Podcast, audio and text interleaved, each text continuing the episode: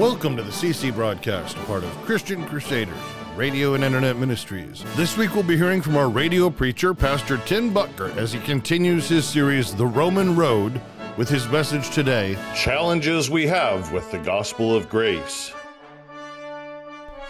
Well, what an absolute delight to have you with us on the CC broadcast today. We are so glad that you've taken the time to join us as we turn our hearts towards the Lord in worship and praise and open His Word and invite Him to speak to us through the power of His Holy Spirit in our hearts and our souls. As God speaks to us through His Word, our soul is separated from our spirit and we are set free by God Himself. And when the Son Himself sets us free, we are free indeed. We hope you move down that pathway with us today in this time. Let's pray together.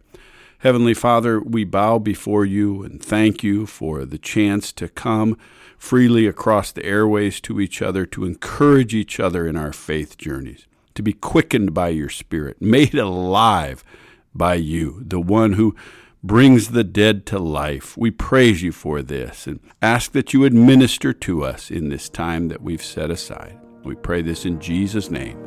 Amen. Here I raise my Ebenezer. Here by thy great help I've come. And I hope by thy good pleasure safely to arrive at home. Jesus sought me when a stranger, wandering from the fold of God he to rescue me from danger interposed his precious blood. Precious blood.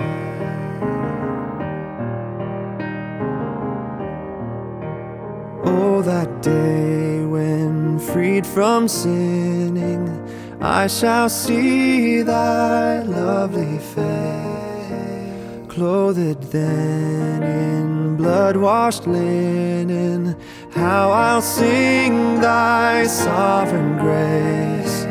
Come, my Lord, no longer tarry, take my ransom soul away. Send thine angels now to carry me to realms of endless day.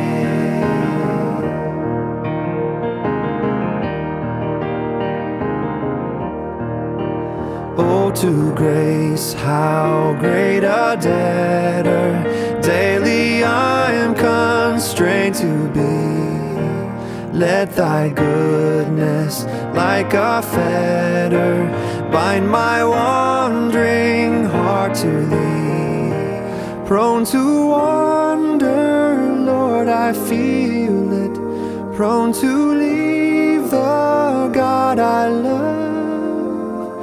Here's my heart, oh, take and seal it, seal it for thy courts above. Here's my heart, oh, take and seal it, seal it for thy courts above.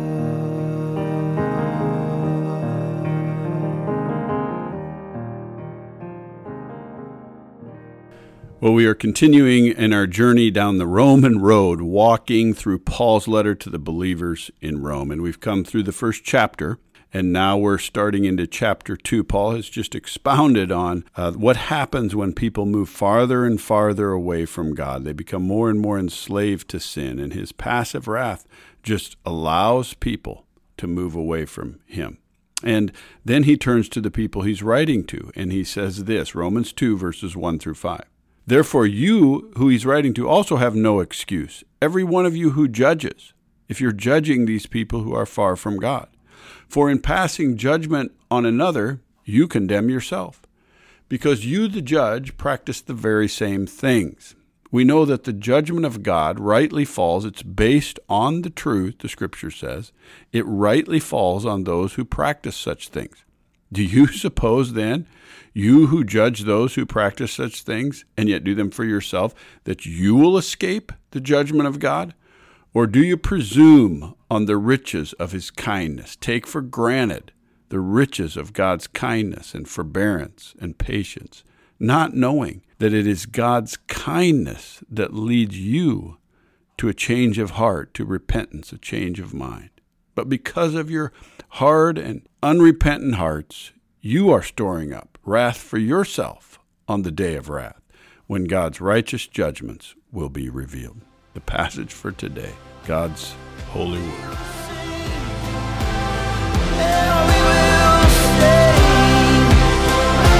Father, we come for forgiveness. We have surrendered to fears of our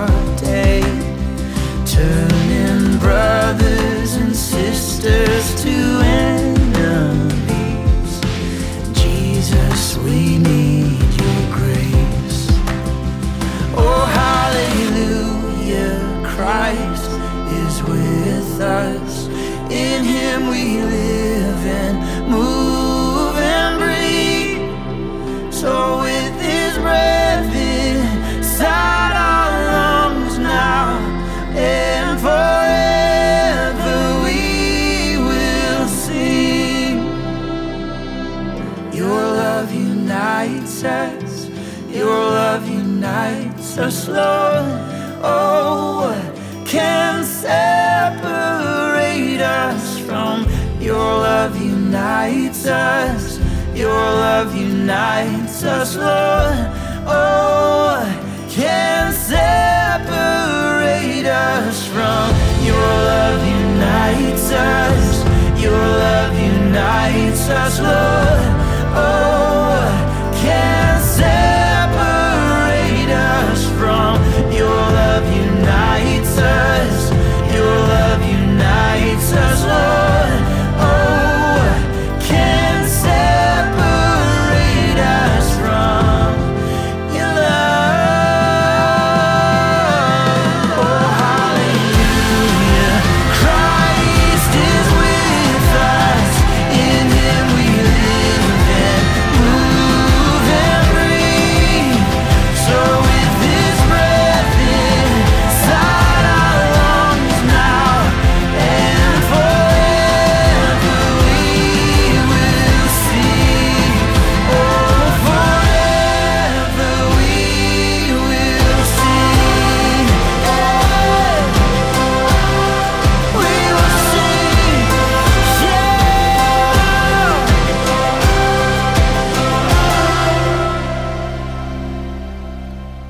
So interesting to me when you read the scriptures how much it can humble you as a person. You know, we're walking through Romans, Paul's letter to the believers in Rome, and it's a great study. It's one of the most in depth studies of the good news of Jesus that was penned for us by the Spirit of God through Paul in around 57 AD. And Martin Luther said this in 1483 to 1546 when he lived.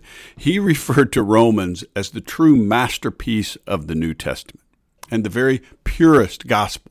It can never be too much or too well studied. And so now in Romans chapter 2, we've come to that point where we encounter people who have experienced the gospel, but in our hearts we have challenges with the gospel. It confronts parts of us that sometimes we're not aware of or we aren't even thinking about. And Paul highlights two of those things today in his message, in his text. And that is why I have entitled the message, Two Challenges We Have with the Good News of Jesus, the Gospel of Jesus. So Paul writes, You have no excuse, you who pass judgment on someone else. At whatever point you judge another, you are condemning yourselves. We know that the judgment of God rightly falls, it's based in perfect truth on those who practice things that are wrong before Him. And should we suppose that we who judge those who practice such things and yet do things that are wrong before God ourselves will escape the judgment of God? Here's the first challenge that we have with the gospel, and that is our universal longing for appropriate judgment, justice, and righteousness in the world. I mean, you and I are made in the image of God, the Imago Dei. And because He is a judge, We have a judge in our hearts, and we want to judge things, and we want appropriate justice, and we want righteousness brought into the world. This is a part of who we are. And Paul is describing that in this text, this universal longing that all human beings have who are made in the image of God for judgment, justice, and righteousness. And I got to tell you, all of those things are encompassed in the cross, but so is mercy and grace and kindness and patience. All of those things are a part of God's nature as well. And so that part of us that wants to judge things and bring justice and bring about righteousness in the world sometimes is challenged by the good news of Jesus. I mean, what is this now to have a judgmental heart? I mean, we are called to pay attention, no question, to the fruit that comes out of people's lives and be wise and discerning about how we proceed with people. But we are not to carry around a judgmental, critical heart. I mean, this is to be shunned at all costs. Now, what is this judgmental, critical heart that Paul is describing here in Romans 2 that gets in the way of the gospel, the good news? It's a heart, and that word we've already stated it, that's so descriptive of a judgmental heart is a critical heart. We have a theory growing in the world today, an idea growing in the world today that many people think is really good, and that is critical theory. I want to juxtapose it against traditional theory for you for a minute. When we speak of critical theory, we're talking about criticizing things that are. And of course, constructive criticism can be helpful. But traditional theory is how do you build good things, not criticize things that are, but how do you build good things? And I want to ask you a couple questions as we're thinking about judgmental hearts today. And here's the questions. Number one, is it easier to build something or sit around and criticize something? I mean, the answer is obvious. I don't know if you've ever gone about building much of anything. My wife and I have built several businesses. We have a restaurant. You have to acquire a property. You have to hire a staff. You have to learn the laws. You have to get a supply chain together. You have to then operate and work and cook and bring a meal to the table. There's a lot of work that goes into building something. And it's not very hard in our world today to sit in the judgment seat and sit in a restaurant somewhere and pull out your cell phone and make a judgment about something that's been built. It is, it is so much easier, friends, to sit in the judgment seat and have a critical heart than actually be about building something. To have a judgmental, critical heart is to be a critic of someone to the point where you make a judgment. You want to deface them or even attempt to destroy them. You look down on them. And I would just suggest to you today that much of our culture is based on critical theory. I mean, it is so easy to become a critic in the world today. Many cowards can do it. And judgmental hearts lead to a toxic culture, a culture where backbiting is the norm.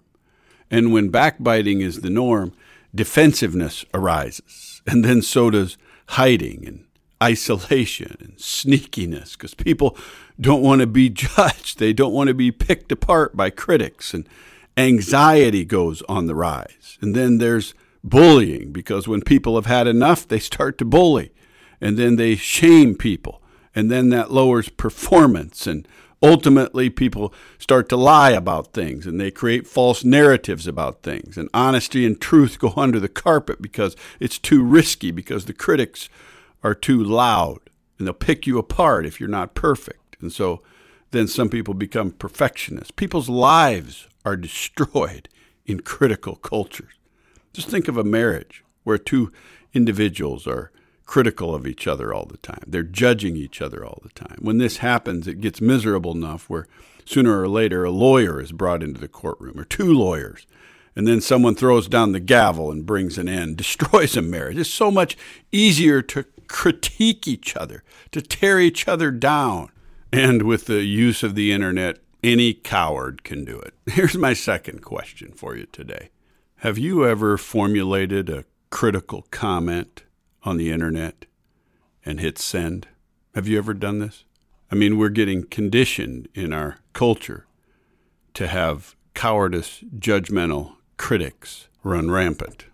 I mean, it is easier than getting out of bed. You just have to formulate a sentence and hit send. And what happens when we're in a culture like this is we start to focus on the negative and we isolate each other, and the evidence is all around. Anxiety's on the rise, and mental illness on the rise, and all of these things. And we're getting conditioned to do this by news stations and social media. And can I just be real honest with you today? This is a satanic spirit. This is satanic, friends. It's a demonic spirit. It's, it's not from God. God is one who builds up, who strengthens, who empowers. Sure, there's a room for constructive criticism. But, friends, this is first and foremost about God bringing us life, Him being a builder, us being builders in His image, us being creative producers, artists, generators in line with Him. And it's, it's not God who wants to point fingers. This is Satan. Satan wants to point fingers. He is the great accuser. God wants you and I to look in the mirror and allow Him to bring cleansing into our lives through His kindness and His repentance so that you and I can be builders, advancers, creators of His kingdom, bringers of His kingdom. so Jesus said this about judging in Matthew chapter 7, verse 3 through 5. Why do you look at the speck of sawdust in your brother's eye and pay no attention to the plank in your own? A judgmental heart makes it very hard for us to celebrate the gospel. And Paul is talking here about the universal desire we have to bring judgment on the world around us. So we have two options, friend. We can stay in the judgment seat which God is telling us to step out of not be in the judgment seat. We can be the, the judgmental critic. We can rule from the armchair as an armchair quarterback. We can criticize others even while we're spilling our soup. We can tell the professional athlete how bad he's doing. We can lob bombs at a distance. But I want to tell you something, friends. We don't have all the facts. We don't know all the truths behind the scenes of anything we're judging. So we can be the judgmental critic, Paul is saying here, but it's just as sinful as other kinds of sin. Or, Paul and the scripture says, we can be a loving friend. We can be one who's up close and personal to people around us. King Solomon said, even a critical friend done in love, that's faithful. That's, that's good. Faithful are the wounds of a friend. Paul is saying here, it doesn't matter what kind of sinfulness is going on around you. Your job is not to judge the world, but to look in the mirror and allow the Spirit to judge you and cleanse you. And you're to be a friend to the people around you. And a judgmental attitude will get in the way of you and I celebrating and sharing and rejoicing in the gospel. And especially it'll get in the way in going forth to people that we're judgmental of. This gets in the way of the advancement of God's kingdom, and Paul is addressing it here. A judgmental culture is a bad culture, and it takes for granted the very kindness of God that the people in it may be experiencing. It was President Theodore Roosevelt who said, It is not the critic who counts. It is not the man who points out how the strong man stumbles, other people stumble, or where the doer of good deeds have done them better. The credit belongs to the man who is actually in the arena, not to the judgmental people sitting in the stand. The credit belongs to the actually the man in the arena whose face is marred by the dust and sweat and blood, who strives valiantly, who errs, who comes short again and again, because there is no effort without error or shortcoming. But who does actually strive to do the deeds? Who knows great enthusiasm? These are builders, friends the great devotions, who spends himself in a worthy cause, who at best knows in the end the triumph of high achievement, and who at the worst if he fails, at least fails while daring greatly, so that his place shall never be with those cold and timid souls who neither know victory nor defeat. They just sit there in the judge's seat, easily spouting off criticisms. Well, there's no question that a judgmental heart can get in the way of the advancement of the gospel and in the living of the gospel and the sharing of the gospel. And so Paul describes that here. A universal longing for judgment, justice, and righteousness can get in the way. And then he describes God's perfect ability to handle these things. He, he just says it so clearly. God can take care of judging the world, bringing appropriate justice, and calling forth righteousness. So we have this choice, friends pick up the gavel ourselves or choose to be a loving friend to the world and let Jesus be the judge. Hand the gavel over to the one who is the perfect judge, who knows all and sees all and judges with all the facts, all the truth present. This is Jesus. God has entrusted to his Son the judgment of all things. and so we, we should surrender our position as judge and turn it over to Jesus as the perfect judge. That's how we get rid of this and deal with this roadblock to the gospel. Our universal longing for judgment and justice and righteousness. But then there's this other thing that Paul mentions here, which is the kindness and the forbearance and patience of God or Jesus as judge. I mean, that gets in our way sometimes because he's so kind and patient and gentle and loving. See, we, we like the patience of God and the kindness and forbearance of God when it's for ourselves. But we don't always like God extending these things to others that we think he should bring more justice to. I mean, this gets in the way of the gospel, friends. Our impatience with God's patience.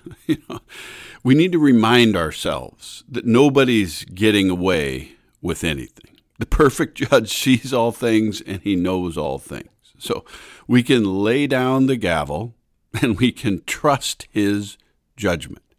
And when we do this, then we're free. We're free to, to love people, to share the good news of Jesus, to be a light in the world when we lay down the gavel ourselves and then allow Him to pick up the gavel and trust His perfect judgment, friends, you and I are then free people to live in the joy of God, the freedom of God, and to walk more closely with Him. And, our friends, people need more of this in their lives. We have a culture dragging us the other direction into judgmentalism, into trying to take up the gavel, into trying to, to sit in that seat ourselves. But Paul is saying here that's sinful, it's prideful. It causes us to look down on others when we're supposed to serve them. And so, if we'll lay down the gavel and we'll trust God to be the judge of all things and all the people, then we can be free to take the good news to them and share His love with them. And if they don't allow us, we can just let them go and trust God to work in their lives. I want to invite you to pray with me now, to pray with me about the judgmental spirit that's in our culture and our world today, and about the lack of faith or confidence in God over His perfect ability to bring justice. Let's pray. Father, thank you for your word, which teaches us so clearly what to believe and how to live. And here you've taught us that we should believe that you are the great judge, and that you judge perfectly all things in your own time, in your own way, and that you're patient and forbearing and kind. And sometimes you don't settle your accounts on our timetables, but you settle them in your own way, in your own time. And so, believing that, help us to lay down the judgmental gavel that we sometimes pick up, that we might know great freedom and joy and peace and love in our hearts. We pray these things in Jesus' name. Amen. I wanna be close, close to your side. So heaven is real and death is. Wanna hear voices of angels above, singing as one.